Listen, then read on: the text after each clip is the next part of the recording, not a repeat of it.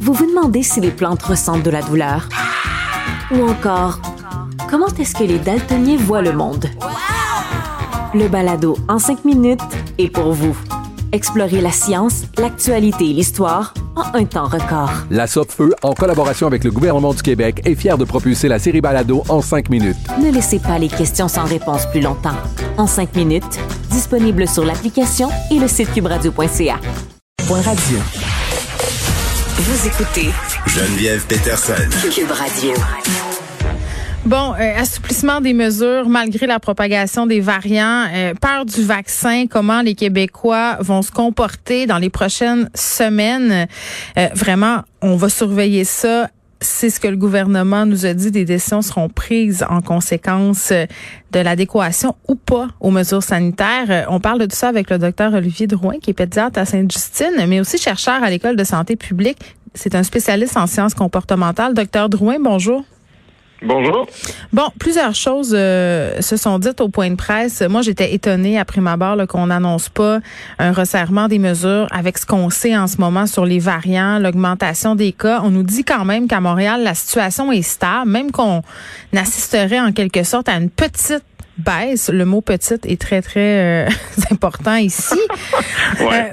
Euh, non, mais, mais vous, sans blague, là, en tant que médecin, commençons par ça avant de parler de notre comportement. Est-ce que vous êtes surpris de ces annonces-là, qu'on continue, qu'on persiste et signe? Euh, surpris, ça dépend. Donc, euh, je suis un peu euh, déçu. Je pense que, tu sais, euh, à Saint-Justine, on est relativement chanceux. Depuis le début de la pandémie, les Mm. enfants sont peu affectés, mais, mais je parle à mes collègues, je lis mes collègues euh, du côté adulte. Euh, Il y en a beaucoup aux soins intensifs euh, qui, qui, qui lèvent le drapeau, qui sont comme, euh, on est déjà euh, en situation plus problématique qu'il y a quelques semaines.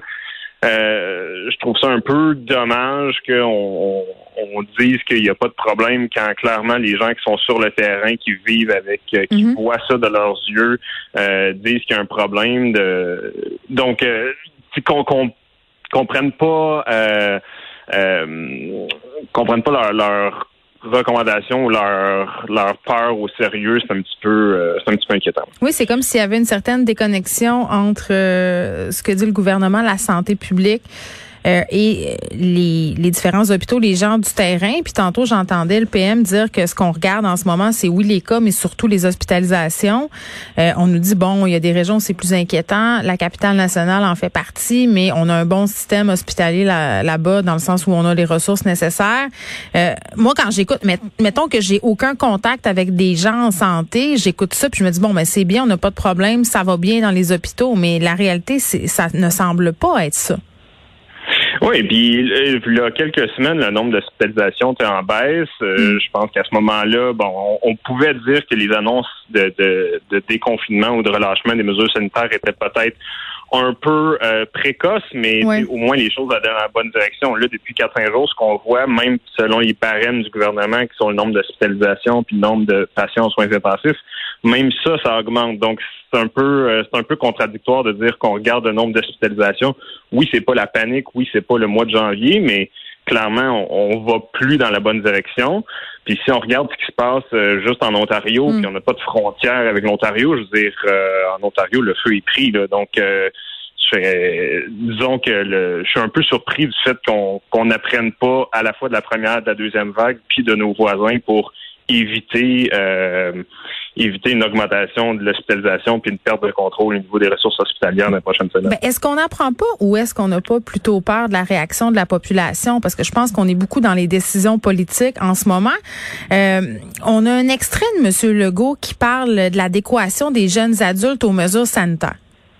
l'INSPQ euh, a, a fait certains sondages, sont arrivés à la conclusion que les adultes jeunes, il y en a la moitié qui respectent pas les consignes dans les maisons. Ça veut dire que il y a des jeunes adultes, la moitié des jeunes adultes actuellement vont voir leurs amis et respectent pas les consignes dans les maisons. Ça, c'est très grave, là. Docteur Drouin, euh, c'est dire que peu importe ce qu'on ferait en ce moment, il y a une grande partie de la population qui est, si on veut, peut-être dans une certaine banalisation et qui font ce qu'ils veulent finalement. Ben ça c'est facile à dire là. Euh, puis je pense que en tout cas, je suis pas sûr que c'est nécessairement productif de, de pointer du doigt un groupe en particulier, euh, puis de, de se cacher derrière euh, l'adhésion mesure. Euh, oui, est-ce que l'adhésion mesure est pas parfaite? Peut-être, euh, mais je pense pas que le gouvernement a, rien à se reprocher de ce côté-là. Puis, vous, vous me disiez vous-même être surprise euh, des mesures. C'est sûr que quand la, la population a l'impression que que le gouvernement euh, répond pas de façon adéquate ou qu'il envoie des messages mixtes, oui, il y a le euh, yo-yo, l'effet yo-yo. Ça fait qu'on a moins envie de suivre ce qu'ils nous disent. En tout cas, moi, c'est ce que ça me fait. À un moment donné, je me dis, ben écoute, là, la semaine passée, moi, je me plaignais, je me disais, bon, ben ça serait le temps qu'on slack un peu à poulie, ça n'a pas de bon sens. Puis là, cette semaine, je suis rendue au point, je me dis, ben là, faut revenir en arrière. Tu sais, on est, on est tous un peu perdus, là.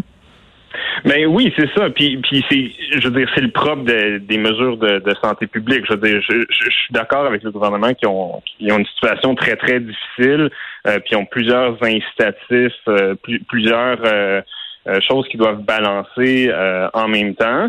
Puis oui, il y a un certain argument euh, contre les mesures yo-yo, c'est-à-dire qu'on veut pas, on veut pas mêler la population. Mais inversement, si si la population a l'impression que les choses s'empirent, puis que le gouvernement dit qu'on est dans une troisième vague, puis que du même souffle, ils disent qu'on va rien changer puis qu'on continue à déconfiner, ben ça aussi, c'est un risque. Là. Les gens vont dire bah, peut-être que finalement, euh, le gouvernement, euh, bon, ils, sont pas cohérents. Puis bon, de toute façon, je vais y aller avec ce que je veux, puis ils vont un peu décrocher. Fait que oui, il y a un risque au yo-yo, mais il y a aussi un risque à pas être cohérent, mm-hmm. puis à pas suivre euh, à pas suivre ce que ce que le commun des mortels pense qu'il est intuitivement la bonne chose à faire. Oui, mais comme spécialiste en sciences comportementales, mettons, genre, tantôt, il nous dit, le premier ministre, bon, c'est pas qu'en fin de semaine, euh, il y a un congé de quatre jours. Euh, bon, je sais pas si les Québécois fêtent tant que ça Pâques, mais là, j'ai l'impression qu'avec les restrictions qu'on a eues, là, euh, on a le goût comme de prendre n'importe quel prétexte pour se réunir puis voir nos familles. Là, il nous dit, bon, OK, là, on va s'assurer qu'il y ait plus de police. Je m'en étais assuré avec Geneviève Guilbeault, mais s'il vous plaît, ne vous voyez pas. Je ne sais pas, mais moi, de mettre ça entre les mains de la population, je trouve que c'est un pari quand même risqué, là, docteur Drouin. Oui, puis puis le, problème c'est qu'il y a il y a ce qu'on appelle l'effet normatif aussi, c'est-à-dire que quand on, suit un peu inconsciemment peut-être parfois, mais on suit un peu le lead des de, de nos leaders de du gouvernement. Si euh, si on a l'impression que le gouvernement prend ça au sérieux puis que ça s'en va pas dans la bonne direction, qu'il prend des mesures en conséquence, hmm. ben on va faire comme on a fait euh, pendant la première et la deuxième vague, puis on va se serrer les coudes, puis on va se dire ah, c'est vraiment pas ce que je veux. on va être docile. mais mais oui, mais tu sais, on va faire notre part. Mais si on dit bon ben oui, on peut recommencer, puis je, je peux pas nommer une mesure en particulier, mais tu sais des euh, on parle des gyms, des écoles, des églises, de, tout ça. On envoie tout ça d'un, on change tout ça en même temps. Ben c'est sûr qu'après ça, euh, les gens peuvent se demander, bon, c'est quoi le c'est quoi le tort que j'aille voir mes, mes, parents qui sont vaccinés? Non, mais attendez, euh... docteur Drouin, plus loin que ça, je veux dire, moi, là, mes enfants sont à l'école, dans leur bulle classe, jouent avec les enfants de leur bulle classe, qui sont nos voisins, finalement n'ont pas le droit de jouer avec ces mêmes voisins dans la cour arrière de nos maisons. Pourtant, ils jouent ensemble à l'école. Il y a toutes sortes d'incongruités comme ça.